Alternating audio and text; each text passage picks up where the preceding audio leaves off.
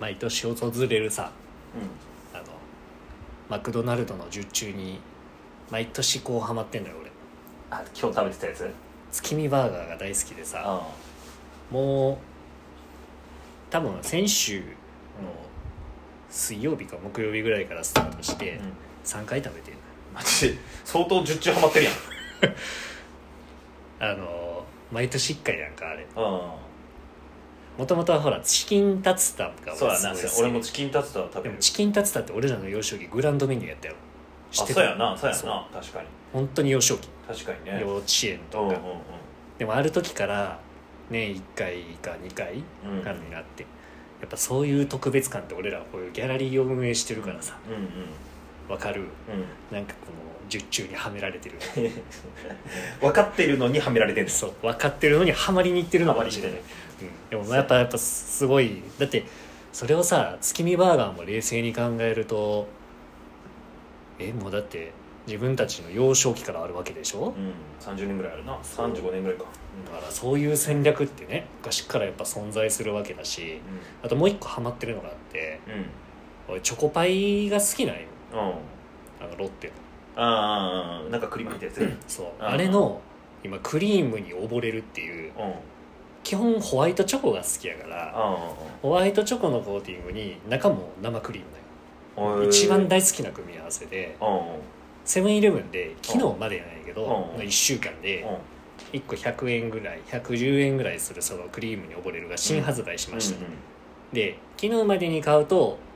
漏れなくうん。今日から1週間ぐらいの間、うん。もう一つプレゼントする引換券を出しますみたいな。うん受注にはまったよね。あ なるほどね。15個ぐらい買って今あそう。15枚ぐらいあるから今あ日帰って何をするかっていううん。とそれを引き換えに行く。すいません。そんなこんなであの 受注にはまるとあまあでもこういうねあのたまたま俺最近読んでる伊丹十三さんの本で「僕のおじさん」っていう結構有名なエッセイ集があって伊丹十三さんが基本的に玄米4合と、えーちょっとした野菜とうん。味噌汁、これを飲むだけでうカレーライスとかマクドナルドみたいなものを毎日食べることは違う。っていう文明を読んでうん。反省してる、さあ全くちゃうことやってるもんな。週に3回もさ月見バーガー食ってる場合じゃないよね。すいません。うん。そんなこんなでうん。今日も始めていきます。はい。はい、お願い。しします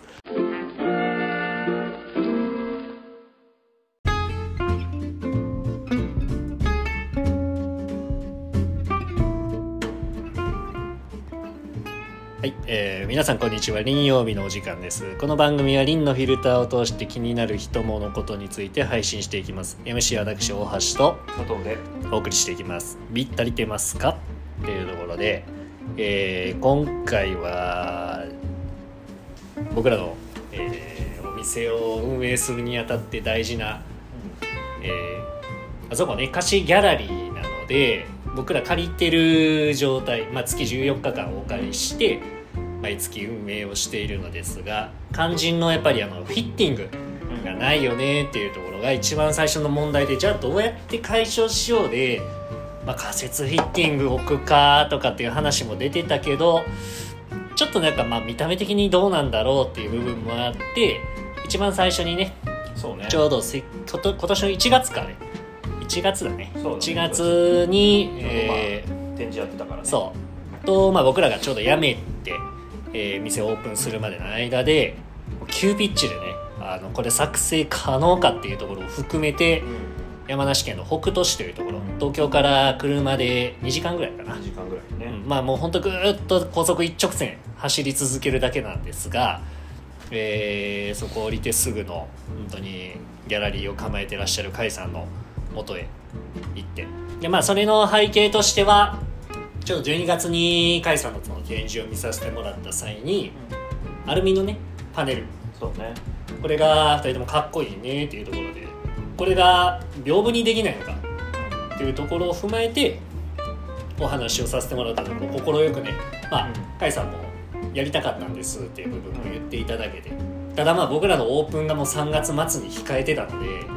間に合うのかと。まあそこがね一番のね。そうん。ねでもまあ本当なんとかあの間に合わせていただけて、で今となってはね僕らの本当アイコンプロダクトとなって、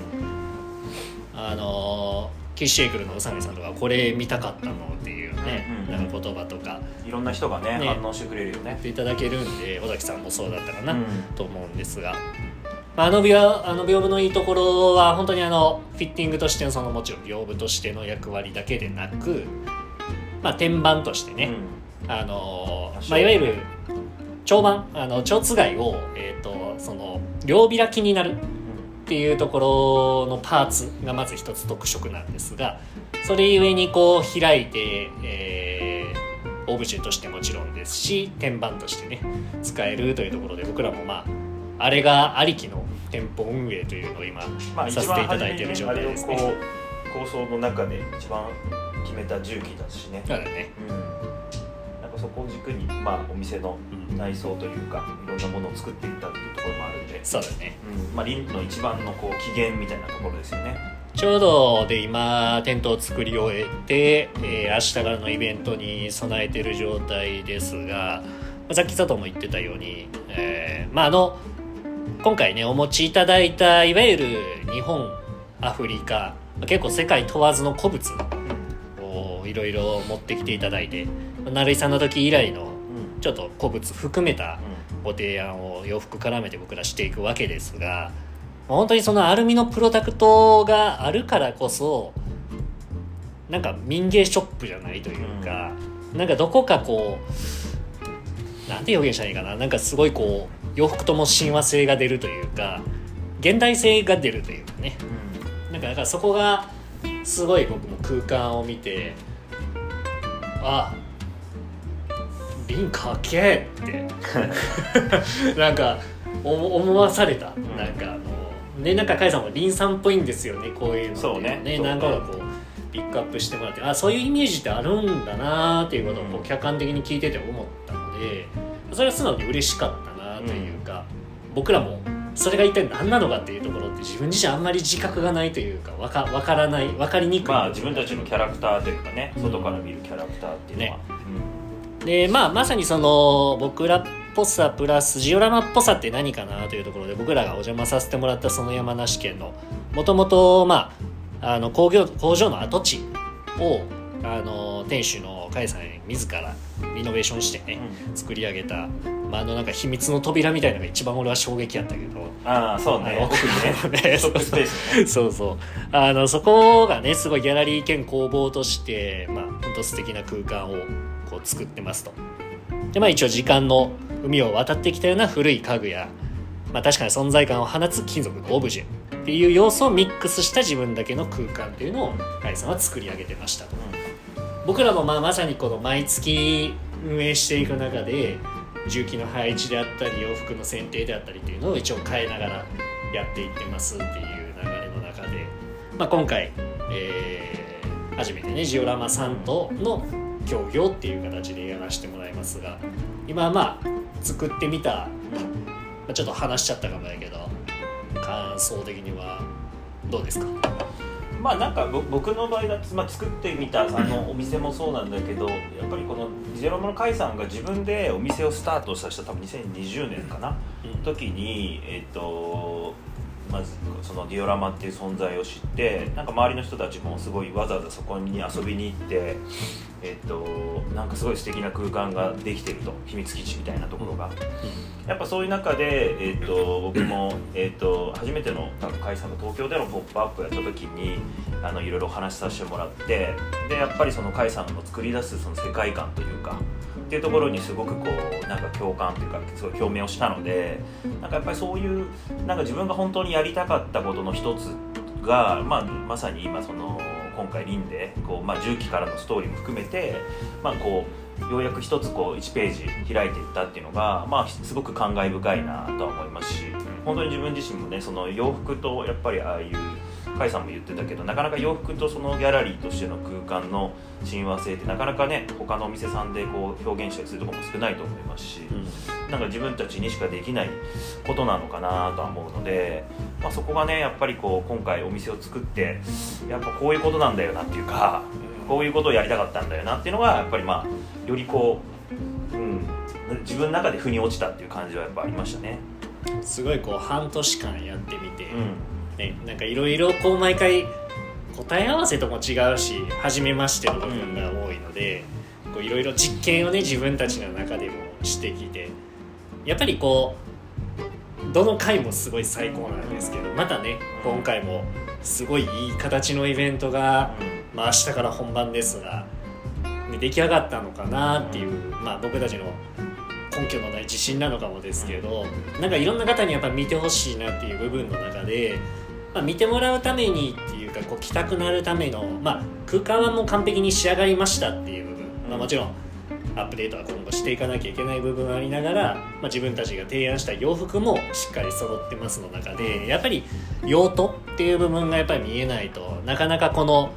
じゃあ買おうじゃあ行こうっていう部分ってこう腰が重くなっちゃう部分ってあるのかなと思うんですが、まあ、まさにあの今回のこの持ってきてもらってる古物含め、まあ、僕らのまずその屏風あのスタートした部分であくまでやっぱりその用途としてはあくまでフィッティングがなかったっていうところからスタートしている中ですが、まあ、今回その屏風も単純にじゃあ何でもいい屏風アルミの板で作ってくださいっていうのは言っちゃうと、まあ、誰でもできるって言ったら語弊あるのかもですけどやってもらえる方っていうのはたくさんいるのかもなんですが、まあ、すごい今回のテーマに挙げたパティーナっていう言葉ってラテン語なんですけどいわゆる経年変化っていうものが生み出す、まあ、美しさ的な部分味わいっていう部分を僕らはすごい洋服に関しても古物に関してもすごいそういうものを選定してますなんかそういうことをちょっと自分の戒め的にもう一個テーマ掲げたかったなっていう部分があって、まあ、あのアルミの板に関しても聞くところやっぱ23年の間やっぱりその自然の力であったり薬品とかでいろんな実験を施した結果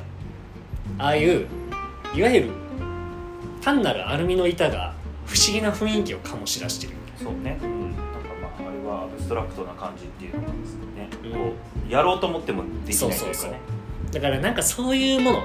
にすごい僕らは魅力を感じる。で自分たちが選定してる洋服も一番最初の表面って正直キラキラしちゃっててなんか違和感ある。でも洗ったり着ていったりその人のシワが出ていくことでやっぱり分かってくる。だから結局物って古物であり洋服であり何でもそうなんだけど23年ぐらい向き合うっていうことが僕はすごい大事かなと思ってて、まあ、これあのこの後いろいろ商品を紹介するブログの文面とかでも僕はいろいろ書いてみて思った自分自身にも言わないとっていうところで今って本当にあの情報も簡単に拾えるし、まあ、物も手に入れようと思えばお金出しゃいくらでも手に入る。っていうでもで逆に言うと手放すこともすごい簡単。でも本当にそれでいいのかなっていうところを改めて自分の提案含めてもう一回考え直さないとなっていうところがすごい勉まあ今回この特にリオラマさんのことをこう考えながらで自分たちの洋服を改めて見た時にあ本当にそういう中を掘っていくといい人たちが無意識の間に集まってるなっていう部分が僕はすごい自信になったなと思いますし逆に言うとそれって僕らの中で用途として使える用具として使える、まあ、あくまで僕らは用の美という言葉を、まあ、お店のコンセプト的にも一応引用しているので、あ、そこを超えた美しさって何かなっていうところを追求していくがコンセプトですが、まあ、そこの部分をひっくるめた上で皆さんの日常にも多分僕は使ってもらえるものたち。洋服に関しても古物に関してもセレクトできてるのかなっていうところが、まあ、今回の店頭を見てももちろんそこに映えますっていう空間含めてありますと。でもそれをじゃあ離れて日常に持ってった時にどういう光景が見えるかなっていうことをなんか改めて追求したいというか提案したいというか。なんか、まあ、僕らのこの凛としての役割っていうことがなんかちょっと見えてきたなっていう部分がすごい僕の中ではすごいポジティブなことかなで明日からのイベントは本当楽しみだなというあのイメージですかね。はい。そう。すみません。ちょっとで今僕の喋りが長くなりましたがそうそのジオラマでね、えー今回まあ持ってきてもらった古物。ちょっとまあまた随時インスタグラムまたあとブログももう一個上げようかなと思うんですけど上げていこうっていう中でなんか個人的に気になるものってありました？そうっすね。なんだろうな。一番でもあのねあのおまーさんのね そのぬいぐるみはいはい。とかはこう可愛さの中のあのなんていうのこうプロダクトの力というか、あの昔ねリバティ百貨店でうんそれこそ本当子供の頃からその代々こう伝わるものとしていわゆるぬいぐるみのオブジェみたいな感じなんですけどレザーで作られたね。あのまあ、子供用スツールスツールっていう感じか。のイメージなんですけど。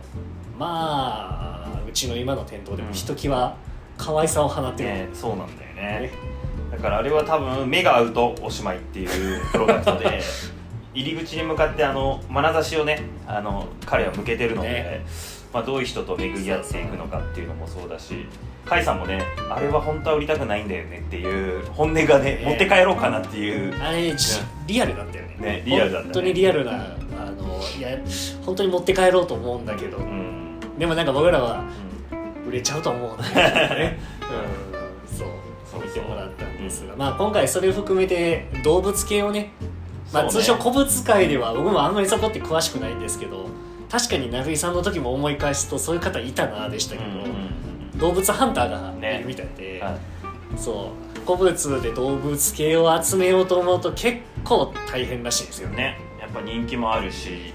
玉が集まらないっていうふうにね甲斐さんもねなのでね。あのイメージしてもらったんですけどうちのあのギャラリーの天板えー、その甲斐さんのアルミの天板の上に動物がたくさんいます、うんね解き放たれてるよねそう。今。あの今動物園状態そう。その世界の反対側になぜかアフリカとかのあの布であったり日本の古い木であったり、うん。そういうものがミックスされた、まあ、いわゆるプリミティブな世界観があったりとか。まあ本当にその切り取り方一つでここは一体何なんだろうっていうねそうね。世界観があの広がってますので、まあ、結構楽しんでもらえるんじゃないのかなっていうところがね、まあ、ありますよね。ね見てて楽しいというか。そう。うん。まあ、あとね本当に甲斐さんのね、まあ、そのプロダクトっていうかアルミのプロダクト、コースターだったりとかまあいろいろそういう今最近作ってるものだったりとかっていうのもあるので、なんかやっぱりそのミックスチャーの世界観の中でそういう古物を見てもらえか洋服を見てもらえたりすると、うまた今までのこうリンのに来てもらってる見え方とまた違う見え方で楽しんでもらえるのかなっていうふうには思いますね確かにね。だからまあ本当にそういうちょっといろんな要素の詰まった古物たち含め僕らの洋服も、えー今回は大河高橋が立ち上がってきて。うんそうね。あとはアドベント？クラス。アドベント。クラス。えーまあ、あとアケオスのシャツとかを絡めた形でやっとまあちょっと僕らも